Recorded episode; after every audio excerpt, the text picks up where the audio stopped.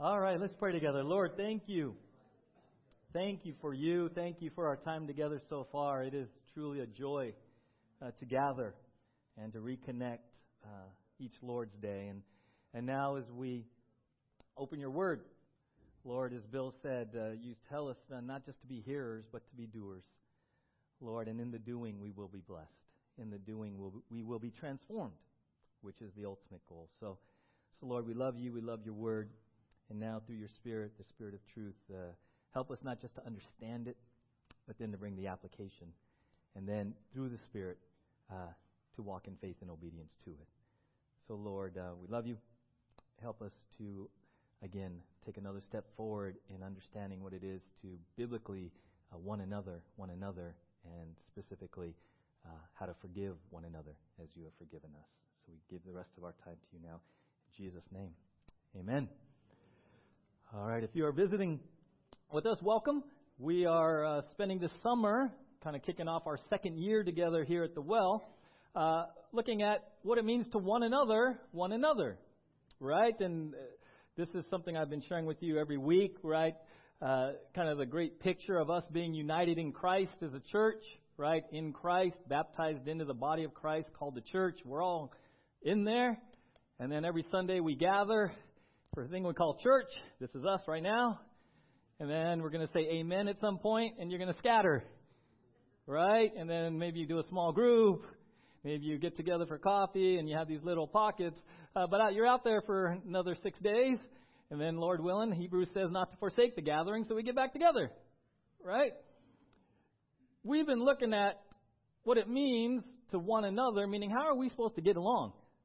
Positionally, we all say amen that we're connected in Christ, but there are over 50 verses giving specific instructions to us, the church, about how to one another, one another, right? As a church family.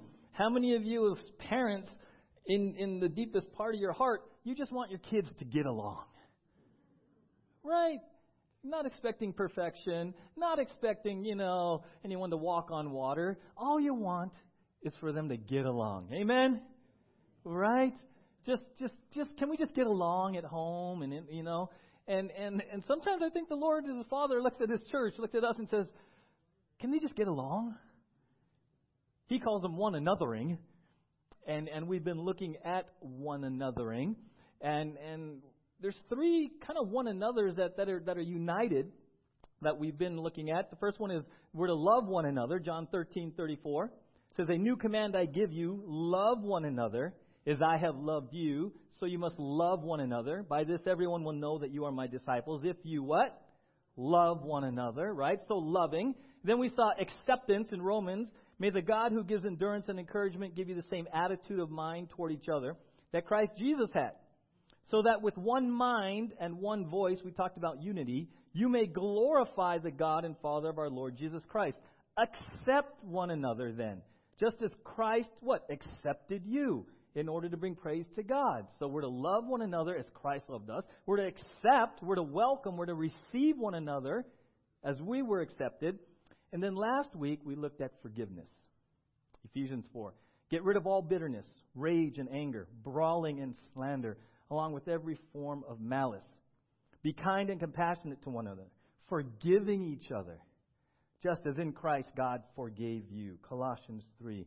Therefore, as God's chosen people, holy and dearly loved, clothe yourselves with compassion, kindness, humility, gentleness, and patience. Bear with each other, and what? Forgive one another. If any of you has a grievance against someone, forgive as the Lord forgave you. And over all these virtues, put on love, which binds them all together in perfect unity. So we're to love one another as Christ loves us. We're to accept one another as we were accepted by Christ. And then now we're supposed to forgive as we have been forgiven. How many of you right now are taking some deep breaths? And you're kind of like, whoa, whoa. Love self sacrificially, like Christ loved us. Accept one another as we have been accepted, the diversity of this room, the diversity of the church. And now forgive as we have been forgiven. If you're at the place in, in, in just your immediate response to that and you're like, wow, impossible, way beyond me, can't do that in the flesh, then that's exactly where you need to be. That's the point. That's the whole point. Because all of these things are a supernatural work of the Spirit in us and through us. And as we love one another, Jesus says, the world will know you're my disciples. As we accept one another, as we forgive one another through the supernatural work of the Spirit, God gets the glory. Amen? People of the world will look back and go, man, there's a lot of nice social clubs. There's a lot of nice civic clubs. There's a lot of people who do a lot of friendship things together. But that, that church, they're loving, they're accepting, and they're forgiving in a way that I just don't get. That, that is beyond just the normal, the, the, the normal level of human niceness. There's something deeper and more powerful going on. It's a work of the Spirit, right? A couple years ago, we spent a year talking about transformation from Romans 12, right? Don't be conformed, but be transformed by the renewing of your mind, right? And I shared this slide with you that that word transformation is metamorphosis. And we're going to go from a caterpillar to a butterfly. That's metamorphosis. Right? When you come to Christ to become more like Jesus, in one sense, we look to become like a butterfly, not just to become the best caterpillar you can be. That's not the point. Not to be the best version of a caterpillar. It's actually metamorphosis, supernatural transformation. As you and I walk by faith in the power of the Spirit, supernatural things happen. And in this room right now, there are people in all levels of this. Right? There are brand new believers. You're just barely getting going. Some of you have been hunkered in a cocoon for a long time. Some of you are breaking out into some areas. You know the crazy thing that happens in the cocoon? We shared this a couple years ago. The caterpillar, I don't know how God designed it this way, it eats itself. The caterpillar actually uses itself for nutrition, and all the DNA and DNA and everything is in there to become that. And I love that because sometimes in our life, we have to die to certain things. Sometimes in our life, we get challenged in an area that God knows and we know, and it's for our good. Amen? Oh, that wasn't. bad. I love that. It's for our good. Okay. It's. How many of you want to be a butterfly? Like the best, that, right? I don't know now because he just he just said I have to die to something. It's gonna be it's gonna take work. It's gonna take decisions. It's gonna take coming to the end of yourself in some areas. But it's all good.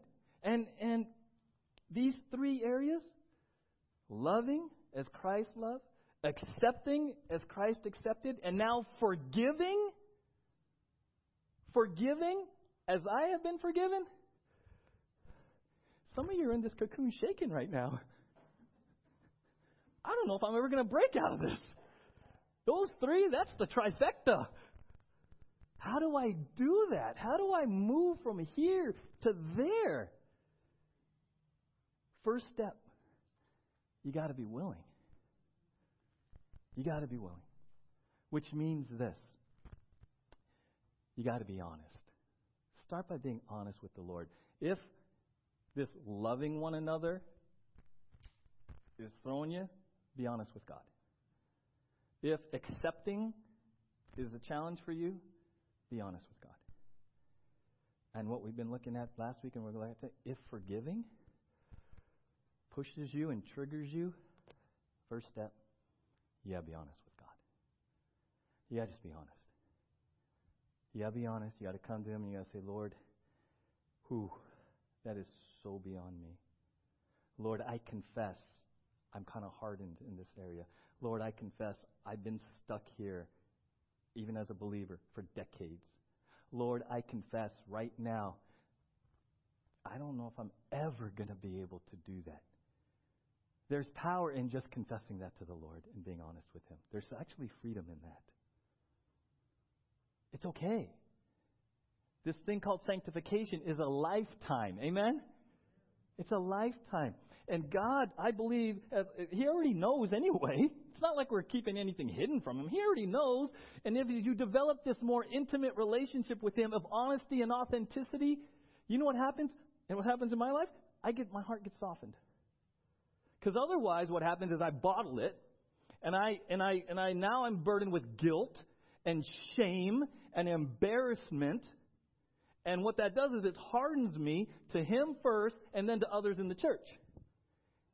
And if I'm not careful, suddenly I just, hey, what's up, brother? Yeah. Hey, what's up? I'm still mad at you, but hey, right? And and we develop these very shallow relationships in the church and we get focused on programming and going on mission trips and doing a lot of good stuff, nothing wrong with that, except for if we're doing all this stuff with a hardened heart. If we're doing all of this and we're still unwilling, we still have these areas in my life, loving one another, accepting one another, forgiving, that we're unwilling, key word, unwilling, unwilling to go there. To go there. That's a very, very scary place to be because we said in James, he says, don't be hearers only, deceiving yourselves. Do what the word says, right? Here's the thing. If you're hearing these scriptures about loving one another, accepting one another, forgiving one another, and you're choosing not to do anything with it, the Bible says you're deceived. You're deluding yourself. That's, that's what that means. You're deluded, and now you're hardening. Because now, what you're kind of actually telling God is God, this area in my life is too big even for you. That's kind of what we. What, that's kind of the message we're sending. Lord, even you can't soften my heart. Even you can't get me to forgive. Even you can't get me to love. Be very careful.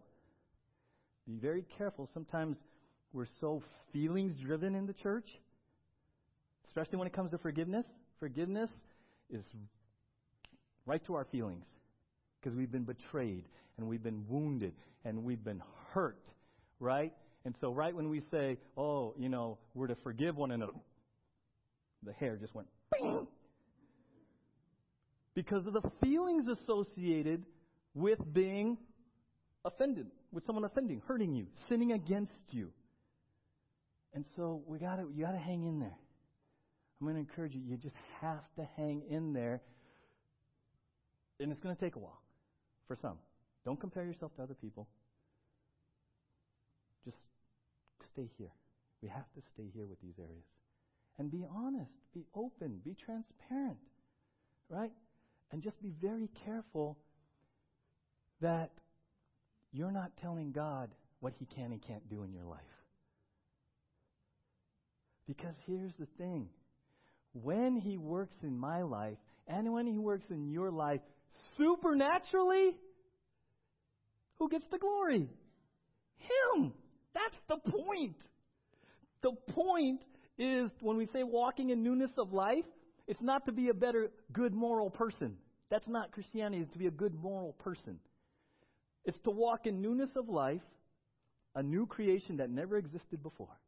So when God works in your loving, when God works in your accepting, when God works in your forgiving in ways that even you can't understand, He gets all the glory. And a watching world says, maybe there is something to this following Jesus. You have your mind blown, and your family and friends have their mind blown. And God gets all the glory. That's the point is for God to supernaturally, remember this walk with Jesus is a supernatural thing. Metamorphosis and transformation is all about God getting the glory as He does things in us and through us that are unexplainable in the flesh. Unexplainable in the flesh. Which means He's going to bring me and He's going to bring you to these places where it just looks like a Goliath an, uh, just an insurmountable obstacle called loving one another, called accepting one another, called forgiving one another. And when He takes you through that, He grows you, you move that way, and He gets the glory. That's the point of this. A, it begins in the heart. Okay, so be willing to be open, be willing to be honest. In this area of forgiveness, how many, if you're honest, how many, if you're honest, forgiveness just makes you kind of get the shivers? Right? Forgiving. Uh, my hand's up. I've been in the church for 28 years. And in my role, it's real easy to carry grudges and to be angry and to, you know, and to, and to, and to. And so my hand's up too when it comes to forgiveness. Okay, let's just acknowledge it, but let's not live there.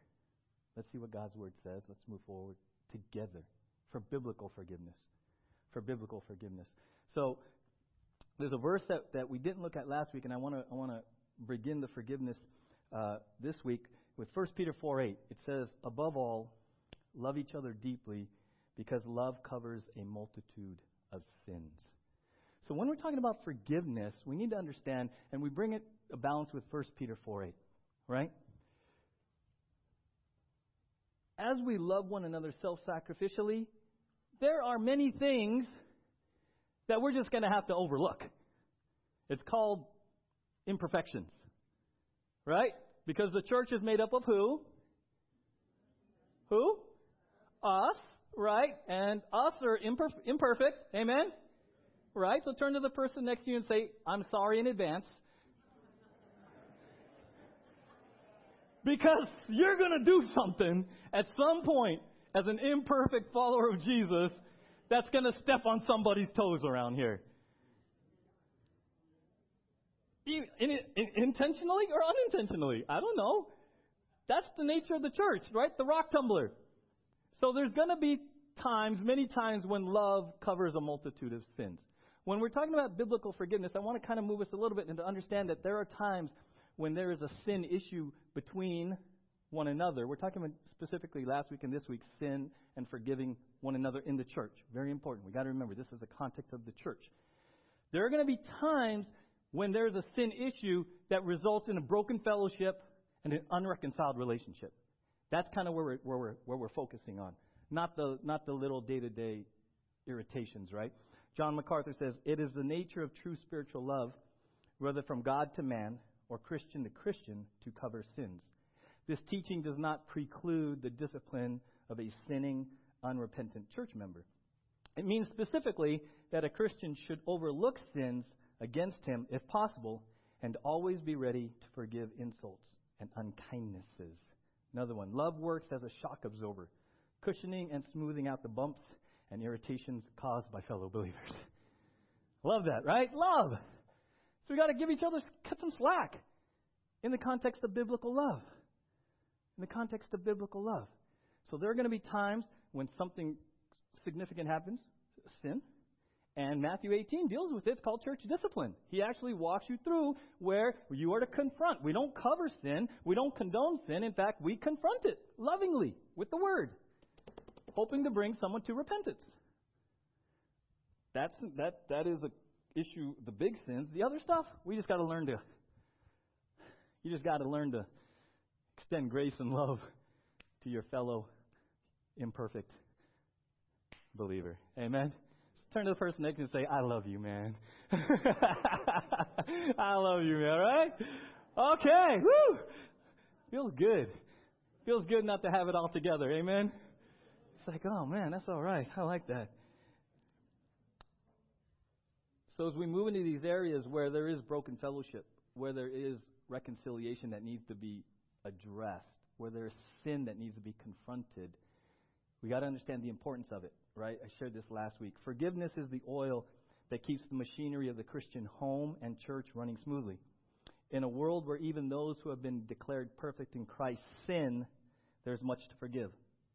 Christians who must work together closely find themselves denting each other's fenders, now and then taking out a tail light or two, and at times even having head on collisions. Under such conditions, forgiveness is what keeps things from breaking down completely. We got it. We got to understand it's important. We just don't. We just don't like. Oh, just no. Either we're putting it under the well, love covers a multitude of sin, or we're addressing it. Okay, that, that's what keeps the diversity in this room glorifying to God. It keeps the main things the main things, right? So as we move forward, we saw, turn to uh, Matthew 18. Turn to Matthew 18. And we were looking at uh, Jesus speaking to Peter, and then Jesus telling a parable. And this is where we're going to we're going to uh, continue. As you're turning there, we saw last week that the word forgive in the Bible is actually rooted in grace. In grace. Okay? So if you're wondering what does it mean to forgive biblically, it means literally to give freely and unconditionally or to bestow as a gift of grace. So forgiveness biblically is defined as grace. And I said one little one little reminder, forgive just think of the last four letters give. Give, right? We also saw last week that forgiveness biblically is a promise. Very important. It's a promise. Something is happening. Biblical forgiveness, we saw last week, is not, is not, is not, I'm sorry, that's okay. That is not in the Bible. Apologizing is not in the Bible. God's standard is biblical forgiveness. Biblical forgiveness. If I say to Scott, let's say we have an issue and I offend you, Scott, I do something, break your guitar or something, intentionally, and I say, hey man, I'm sorry, and he says, he says, it's okay. He says it's not okay. But he, he says, he says it's okay, right? So, hey man, I'm sorry. That's not biblical. Meaning it's not in the Bible. Because think about that. When I say I'm sorry, what does that mean? I'm sorry you found out it was me? I'm sorry I hurt your feelings? What does that mean? Think about it. What, what, does that mean when you say, I'm sorry? What are you sorry for, right? And if he says, it's okay, what does that mean? Okay. It's okay. The, the point of this, why, it's, why we have to really think about this, is that when I say, I'm sorry, and he says, it's, okay. it's still not reconciled. It's still not, there's not, a, there's not a reconciliation because we don't even know what we just said to each other. We don't even know what that means. It's like, uh, okay. Want to go have some coffee? And then we just kind of move on and we pretend it never happened. We're working through the biblical standard of forgiveness. And there's a, there's a transaction that happens. We saw last week that God, the Bible says that God remembers our sin, what? No more. No more. When God forgives us, biblical forgiveness is rooted in God's forgiveness, right? Just as God forgave. So biblical forgiveness is rooted in a promise. When God says he remembers our sin no more, he's not forgetting it. Forgive and forget is not either. That's not what God does. He's not like, oh my gosh, Mark, I forgot. You got a load of them, don't you? You know, he, he doesn't forget. When he says he remembers our sin no more, he's making a promise to never bring it up. To never bring it up to you or to anyone else. Isn't that incredible? If you have experienced God's forgiveness through faith in Jesus, you have received a promise for Him when He says, Mike, you're forgiven. I promise I'm never going to bring it up to you again or anyone else. It's a promise. I'm never going to bring it up. I'm never going to throw it in your face. We're now reconciled. A lot deeper than I'm sorry, that's okay. See, if you go to God and you say, Lord, I'm sorry, He doesn't say, that's okay.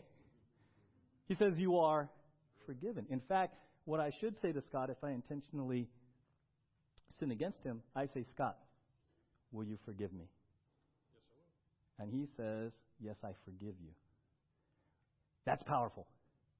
Because when I come to him and I say, Will you forgive me? I'm coming. That's a reflection of confession and repentance.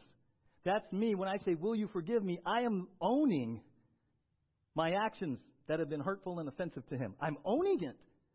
And I'm coming to you with confession and repentance, meaning I own it and I'm going to do my best never to do it again. Do you hear the part of the transaction that's happening? When he says, Yes, I Yes, I forgive you, what is his part of the deal? I'm never going to bring it up. To me, to my friends, on Facebook, social media, this is between me and you. I'm never bringing it up again. It's resolved. We are now what? Reconciled. And what has happened to our relationship? Deepened. It's been healed and it's been deepened. See, biblical forgiveness isn't just an admission and, and, a, and, a, transaction. The next step is deeper reconciliation. Deeper reconciliation. If I develop, if I have this relationship with my brother and we get to the place where if we sin against each other, I'm like, oh, dude, I'm, I, will you forgive me? And, and we start extending grace and forgiveness back and forth, our relationship is deepening. We're no longer just brushing things under the rug. We're no longer just like uh, pretending it never happened. I shared last week that's what I used to do in my family. Uh, three other siblings, we'd have our blowouts. About an hour or two later, we'd mosey back to the family room and start watching TV together. And you always wonder who's going to break the ice. And someone breaks the ice. And you just start getting on again like it never happened. Except that everyone still remembers it. And then if things get really bad a month later, they throw it back in your face. Will you remember when? You remember when? See, the beautiful thing about biblical forgiveness in the church, this is crazy. Think about this. So, Scott and I have a relationship. For whatever reason, I'm the one that keeps sinning against him. He's like perfect, right? So, if I have to come to him again and ask for forgiveness, think about this. If he has made, each time he's made the promise, it's done, I never bring it up, never bring it up. Every time he extends forgiveness to me, it's the first time. Because all the other times are done. It's always the first time. It's not the, oh man, this is the fifth time that I've had. No, it's the first time because I'm asking you for forgiveness right now. All the other times you remember no more. They're done. That's why we're free from the past. That's where we can work through stuff. You might sin against me. We work through it. I do it again. I do it to you. It's never, we don't have histories. It's always the first. Let's just deal with the present tense right now. Let's just deal with this. Let's stay present. We're not, this is, Mark, this is the tenth time. No, this is the first time because all the other ones are done. If I gave, if I forgave you, I don't remember them no more. I'm not keeping score. There's no scorekeeping. There's no scorekeeping. That's freedom. That is so freeing, right? The word apology. We talked about it, right? Oh, just apologize. Do you know the word apology comes from apologetics? You know what apologetics is? A defense. For those of you in Christendom, you know, apologetics, you're defending the faith. So really, to apologize is kind of defined as defense, excuse, regretful acknowledgement. So just apologize. I apologize. Right? Again, you got to be real careful with your words. Be real careful with the words. We, as, as a church, we're called to forgive one another, not to apologize, not to say, I'm sorry, it's okay.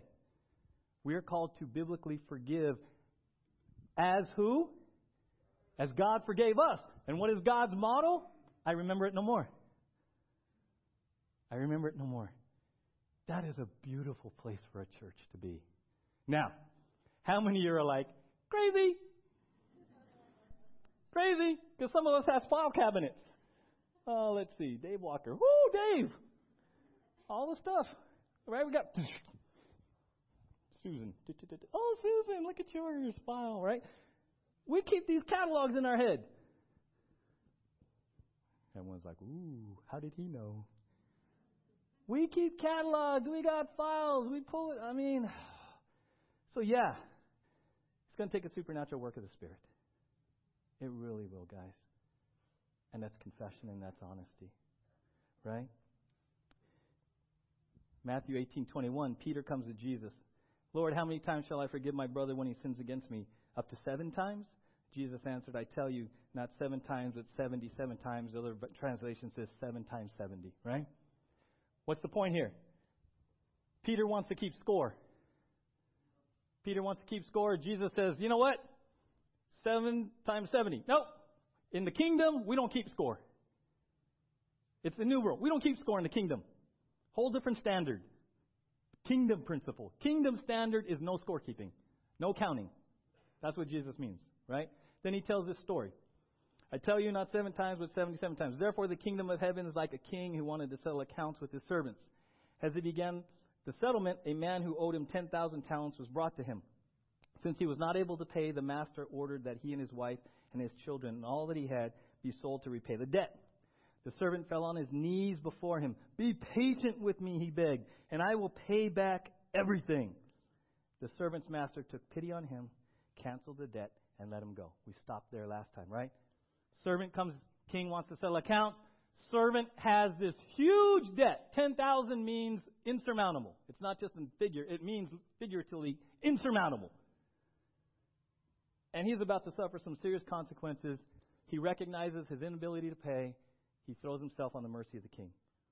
The king says, It's all forgiven. right?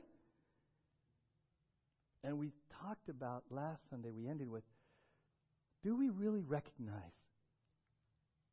the hugeness of our debt that was canceled at the cross? That's the starting point of biblical forgiveness, okay? However, you struggle with the idea of forgiving so and so right now, you got to come all the way back to the cross and you got to say, Lord, oh, my debt compared to this offense. My debt, what you have forgiven me through Jesus on the cross, versus the offense that I'm experiencing. Not to minimize. I'm not saying what you have, your betrayal and your hurt is not real. I have them too. What we are saying is we have to be very careful because we tend to maximize the horizontal and minimize the vertical. That's honestly what we do. We tend to maximize how wounded we are, and we tend to minimize how wounded he was for us. We got to keep that in perspective. We really have to keep that in perspective if we're going to have the right heart of biblical forgiveness. And here's the thing biblical forgiveness is more of a posture, more of an attitude of willingness. When you understand the debt that was canceled for you, you're the servant, I'm the servant in the first half of this. What God calls us to do is have an attitude, a posture of willingness to forgive. Willingness to forgive in the way He did. That's the starting point. Are you even willing this morning? Are you even willing to begin to let God develop in you a posture, an attitude, a heart condition that says, I'm willing. Just as you forgave me, I'm at least willing. That's a starting point for many. Just willing. Right? Just willing. Then we're going to continue, continue this right now. We'll finish this. Verse 28. So the servant's debt completely canceled. Woohoo moment, right? Verse 28. But when that servant went out, he found one of his fellow servants who owed him a hundred denarii. That's like a day's wages. So statistically, they said, okay, this guy was forgiven about $10 million. This guy, a few thousand owed him. So he just got forgiven about $10 million. White clean, that fast. He goes and he finds someone who owes him a few grand. This is what he does. He grabbed him and began to choke him. Pay back what you owe me, he demanded. His fellow servant fell to his knees and begged him, Be patient with me, and I will pay you back. Where have we heard that before? The exact same words he told the king. He's hearing it from somebody else who has an insurmountable debt in his mind. A few thousand to this other guy is insurmountable. So he's throwing himself on this servant's mercy, on the mercy of this servant, just like this guy had just done. Look what he does. Verse 30. But he refused. Instead, he went off and had the man thrown into prison until he could pay the debt. When the other servants saw what had happened, they were greatly distressed and went and told their master everything that had happened. Wow. He just has $10 million canceled. That fast, because the king said so. Very shortly after, he runs into his buddy.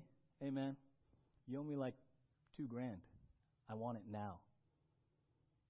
His buddy cries out for mercy. He says, No. You're done.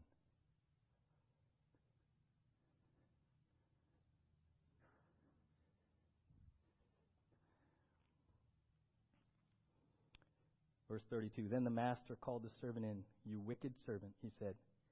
I canceled all that debt of yours because you begged me to. Shouldn't you have had mercy on your fellow servant just as I had on you? In anger, his master turned him over to the jailers to be tortured until he should pay back all he owed.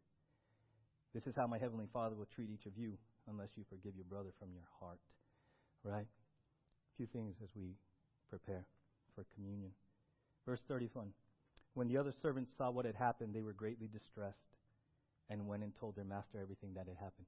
So here's the thing. Oftentimes, when it comes to forgiving people, I don't know about you, but in my life, I fixate. I fixate on the offense and how I felt about it. I fixate there. And all I see is the offender and the offended and how I feel about it. What's interesting in verse 30, look at verse 31. When the other servants saw what had happened, they were greatly distressed. If there's unforgiveness in the church, it impacts the church. It's not just between you and that other person. People know. People feel it. There's a distress. There's a strain. There's a brokenness. There's, there's, there's discord. There's tension in the family of God. It's not just between me and you and how I feel about it. Others are being impacted by my words and actions. We have to remember it's not just between me and you and my hard heartedness because you and you and you. If I'm like this, him over there, he, whoa. You don't think that has an impact on everyone watching my attitude and my actions towards this brother? And then we show up on a Sunday, hey, brother, how are you? You doing good? Good, good, good. Right? 28 years in the church we get really good in the church. How many have a closet in your house when the visitors come by? Quick! Quick!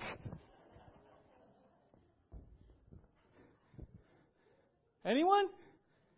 That's kind of like church. Quick!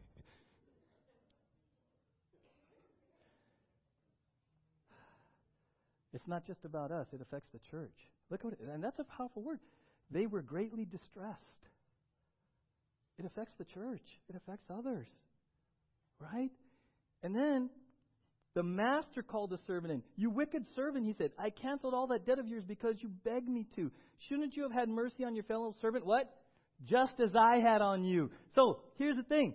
I fixate on the offender. I fix uh, on your offense to me. I'm ticked. I'm feeling the anger. Oh, but it's not about me? Oh, there's a whole other room here. Sorry. And it's not even just about the church. This is between me. It's really first and foremost about me and God.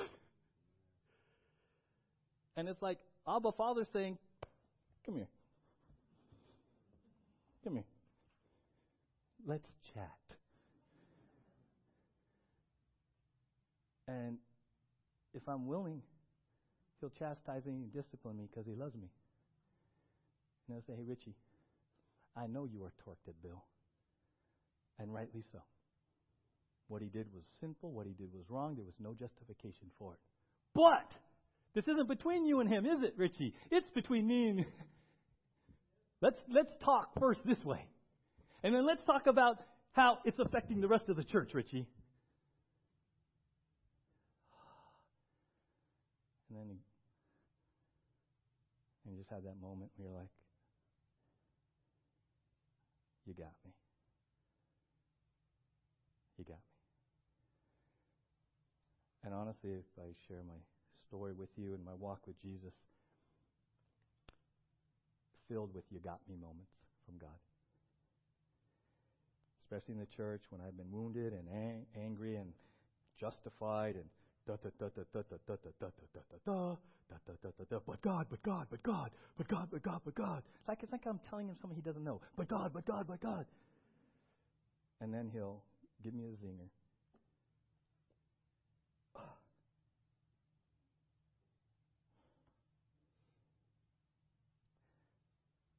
Richie, come back this way.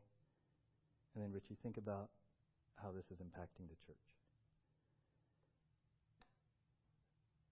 And that's been a very helpful thing for me in this area of forgiveness.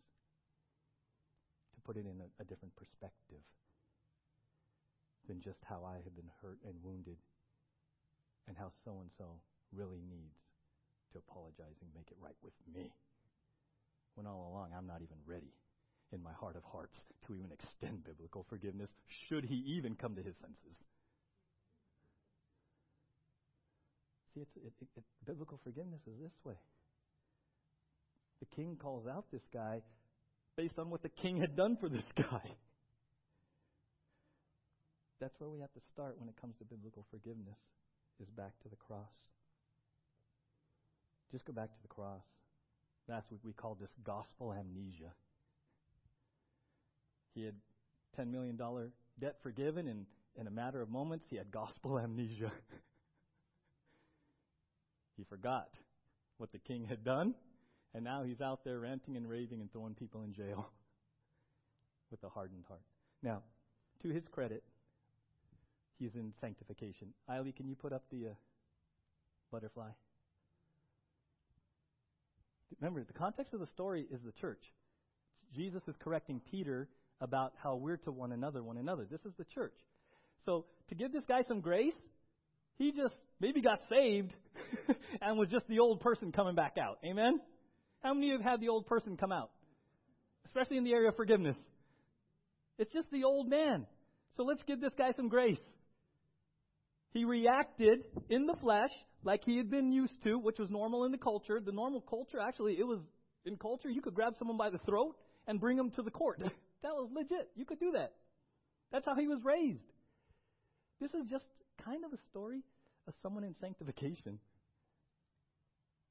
who had received the king's forgiveness and was supposed to do the same, didn't have a clue.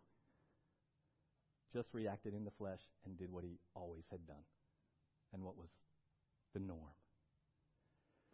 So maybe for some of us, we just have to spend some time and say, Lord,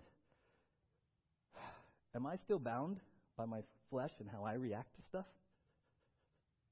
And then if you are, you say, How do I get free? That's how you get free. That's how you get free. Just come back to God's grace for you and the debt that was canceled for you. I love 1 Timothy. Paul Paul the apostle, great example. Look what he says in 1 Timothy 1:12.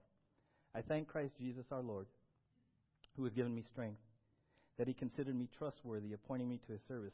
Even though I was once a blasphemer and a persecutor and a violent man, I was shown mercy because I acted in ignorance and unbelief. The grace of our Lord was poured out on me abundantly, along with the faith and love that are in Christ Jesus. I love that. Even the Apostle Paul had to remember where he came from. Amen? This is the Apostle Paul. He had to remind himself of the grace and love he had received on the front end. This is the Apostle Paul, right?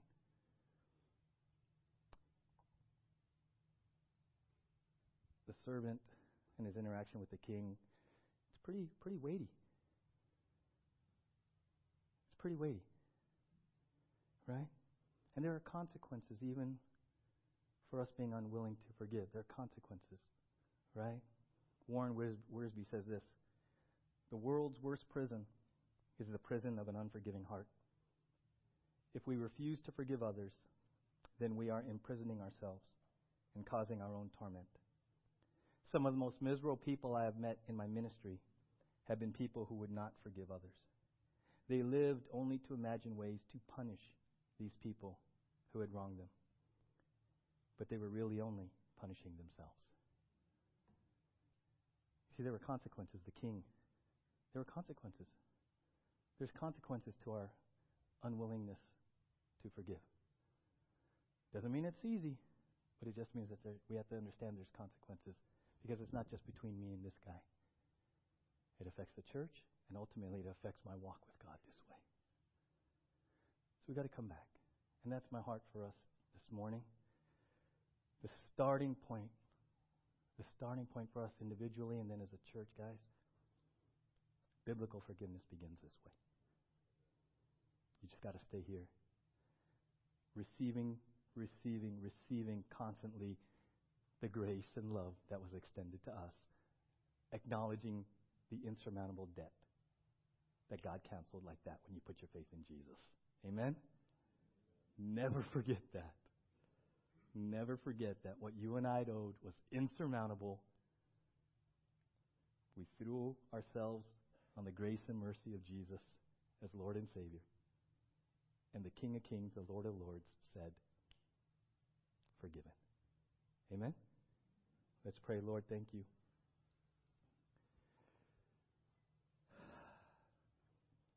Thank you for your grace and your love. We are the servant in the story. We're a servant in the first half that had insurmountable debts. Threw ourselves on your mercy, and you had pity on us. Through faith in Jesus, you have forgiven and reconciled us to you. We are that servant in the first half. And then, Lord, quite frankly, we're the servant in the second half. You command us to forgive one another as you have forgiven us. And yet, even as I read the second half of that parable, I'm all over that servant in so many areas because oftentimes the issue of forgiveness is filled with great feelings of pain and hurt and anger and injustice. And so, Father, we come to you acknowledging that in the flesh it is impossible. Impossible. We need you to just give us a willing heart. We need you to remind us lovingly, powerfully of your love and grace for us on the front end. So, Lord, we uh, prepare for communion just in maybe a moment of quietness to be honest, to be transparent, to confess, to agree with you that maybe our heart isn't right when it comes to biblical forgiveness. It's much more than apologizing, it's much more than saying, I'm sorry, it's okay. In your kingdom, we don't keep score. And that's a mind blower. In your kingdom, you call us to have hearts that are ready and willing to forgive 24 7, 365. And that's a mind blower. So we need you. We ask your forgiveness if our hearts are hardened towards people in the church. We ask your forgiveness if we're like the servant, demanding justice, demanding payment of a few grand when you've forgiven us millions. Forgive us, Father. And as we take communion this morning, we come forward perhaps with a different view of communion. The cup and the bread, tangible symbols that our debt was paid in full when Jesus says, It is finished. The debt has been paid in full when he said, It is finished. So we come forward in remembrance of what you did, Jesus, in paying our debt in full. And we come forward also humbled, God, that we really need the supernatural work of the Spirit to forgive one another as you forgave us. So we open up the communion tables now, and if you'd like to come forward for communion, we invite you to. And if you haven't put your faith in Christ, put your faith in Christ. Trust Him to pay the debt that you could never pay. And then join us for communion as well. So come on up, and then we'll take communion together once everyone's been served.